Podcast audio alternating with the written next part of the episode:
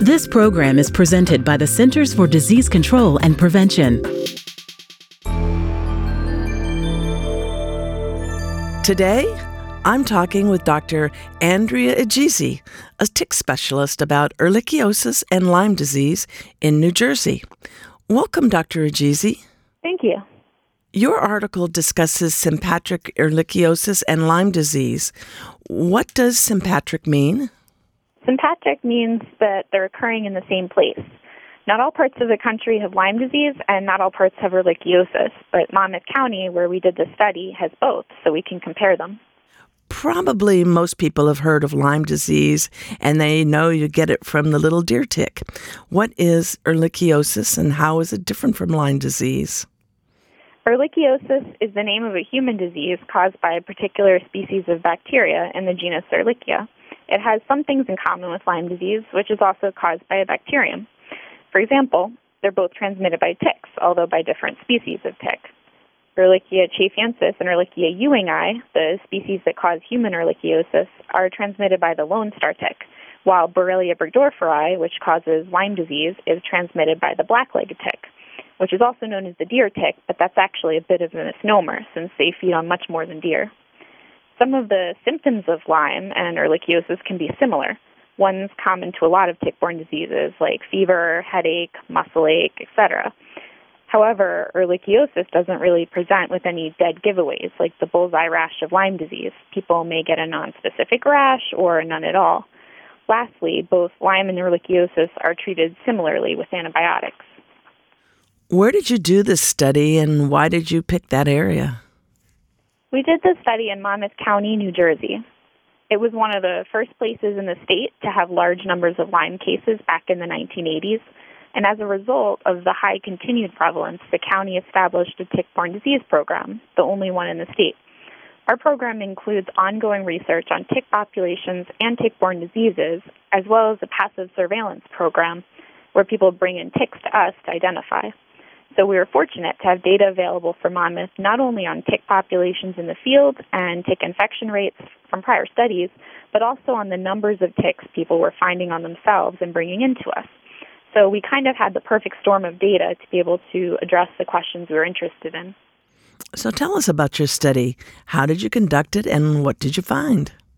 So, as I mentioned, we had all of this great data available to us, either published or in the process of getting published as part of other studies. And what it was showing was that lone star ticks were very abundant in Monmouth, actually more abundant than black legged ticks. So, to calculate the relative risk of getting ehrlichiosis compared to Lyme disease, we multiplied the abundance of lone star ticks times the chance of their being infected with Ehrlichia and then divided that by the abundance of black-legged ticks times their chance of being infected with Borrelia burgdorferi. And we found that ehrlichiosis cases should occur about 0.6 times as often as Lyme disease. In other words, for every two people that might be infected with Lyme disease, there is at least one person out there potentially infected with ehrlichiosis. And this is far less than what we actually see in terms of human cases. In 2014, for example, in Monmouth County, there were 439 confirmed cases of Lyme disease. So, based on our calculations, we would have expected to see about 265 cases of ehrlichiosis, but there were only two. Do you have any explanation for this lower than expected number? Well, we have some ideas of what would be causing this, but they're just guesses as there's no way to really know for sure. One possibility is that doctors aren't really as familiar with ehrlichiosis in areas that have historically had a lot of Lyme disease. They're very familiar with Lyme, it's a huge deal in these areas, tons of cases, and so they could be more likely to diagnose it. As I mentioned earlier, ehrlichiosis doesn't really have any one symptom that screams, this is ehrlichiosis. It has more of a general flu like illness presentation that, like many tick borne diseases, can be mistaken easily for other things. Another possibility is that a large proportion of ehrlichiosis cases are asymptomatic, meaning uh, when people get infected, they don't show any symptoms. If they don't have symptoms, they won't go to the doctor, they won't get tested, and they won't be counted in the case reports that get sent to the health department. So there's some evidence based on a few studies in other states that if you actively screen people for ehrlichiosis antibodies, many have the antibodies, which is evidence of a prior infection, yet they don't recall ever having the disease. So, what are the implications of the numbers you discovered? Does this mean that ehrlichiosis cases may actually be going undiagnosed? Yeah, our calculations show that it is likely that many cases are undiagnosed. Though, as mentioned before, we don't know whether this is because people don't show symptoms or because the symptoms are not specific and people and physicians are less familiar with it.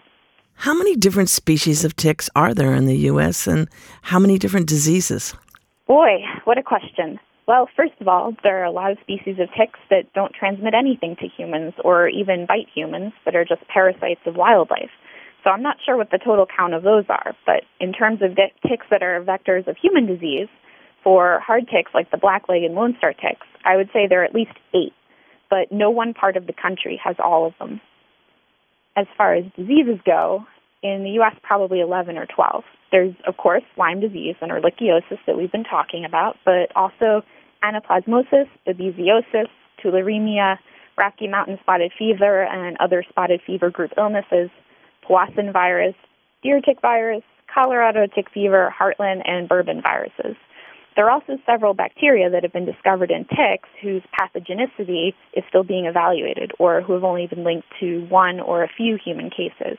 At least half a dozen or so species fall in this category, meaning that new diseases or new pathogens that cause familiar diseases are being discovered all the time.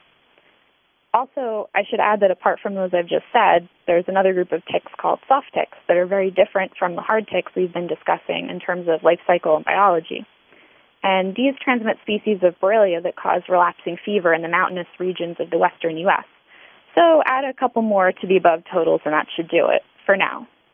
Mosquitoes seem to be producing more and more diseases, or at least the strains seem to be becoming stronger and more prevalent.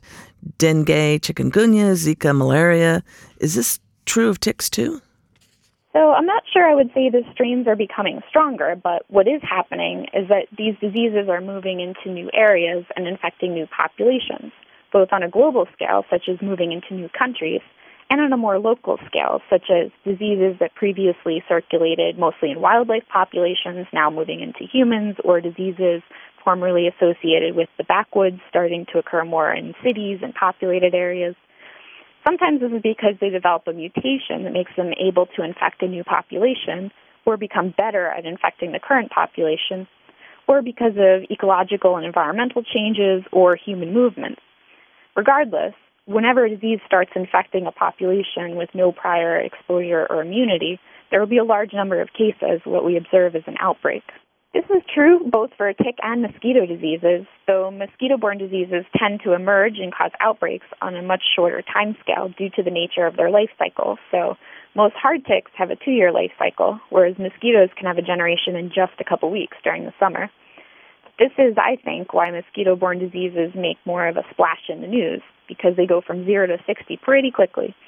Tick borne disease patterns change more slowly and are not as splashy, but they're still changing. As I mentioned earlier, new pathogens and diseases transmitted by ticks are continually being identified, and case rates of existing diseases inch their way up every year. What needs to be done to protect people from tick bites and the resultant infections? There's a lot we don't know about ticks and host populations and their dynamics over space and time that really limits our ability to successfully intervene against tick borne diseases. For example, at what spatial scale do you need to do the control to have an effect on disease transmission? You need to treat every single backyard? Is that even affordable or feasible? Will the methods that work in one area, for example, controlled targeted at hosts, work in another area if the hosts are different? How much insecticide resistance is there in tick populations? I could go on, but basically the short answer is we don't know. But there are a lot of smart people working on this question, including at the CDC, and I'm optimistic we'll know a little better each year. In the meantime, what can be done is work on educating people about tick borne diseases and empowering them to protect themselves and their family from tick bites. And so, what are the best ways for people to protect themselves? The best advice is to wear repellents when you go out in tick habitat. Unfortunately, for many people, this is their backyard. Repellents that have been shown to work against ticks contain DEET or oil of lemon eucalyptus as active ingredients, but like sunblock, they eventually wear off and need to be reapplied. So make sure to read and follow the label instructions to get the most effective and continuous protection. You can also treat your clothes, but not skin, with sprays containing permethrin. Other advice is Try to stay on trails and avoid crashing through bushes and tall grass. Perform tick checks right when you come in from outside and wash your clothes, since ticks can hitchhike in on your clothes. Treat pets that go outside with tick preventatives recommended by your veterinarian, so ticks don't hitchhike on them either. Lastly, there's some landscaping techniques that are recommended to reduce ticks in your yard. This includes things like keeping your grass mowed and your bushes trimmed, removing leaf litter. Basically, anything that keeps the soil drier will make it harder for ticks to survive. And you can also adopt measures that make your yard less appealing to critters that carry ticks, like rodents and deer. Would you like to tell us about your job and how it relates to ticks? Sure. I run the Tick-Borne Disease Lab for Monmouth County, and we have several ongoing research projects to understand the prevalence of pathogens in Monmouth ticks including how it varies across habitats and over time, and how that relates to human risk of disease transmission. Okay, one last question. We have scientists here at CDC who are very absorbed in their tick investigations to the point that at least one of them has a tick tattoo on his arm. Do you have one of those too? no tick tattoo, but I totally wear tick jewelry if it existed. Thank you very much, Dr. Egizi.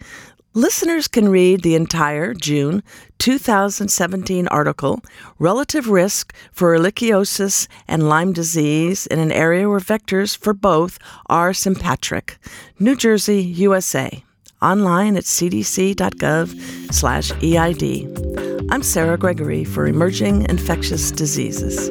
For the most accurate health information, visit cdc.gov or call 1 800 CDC Info.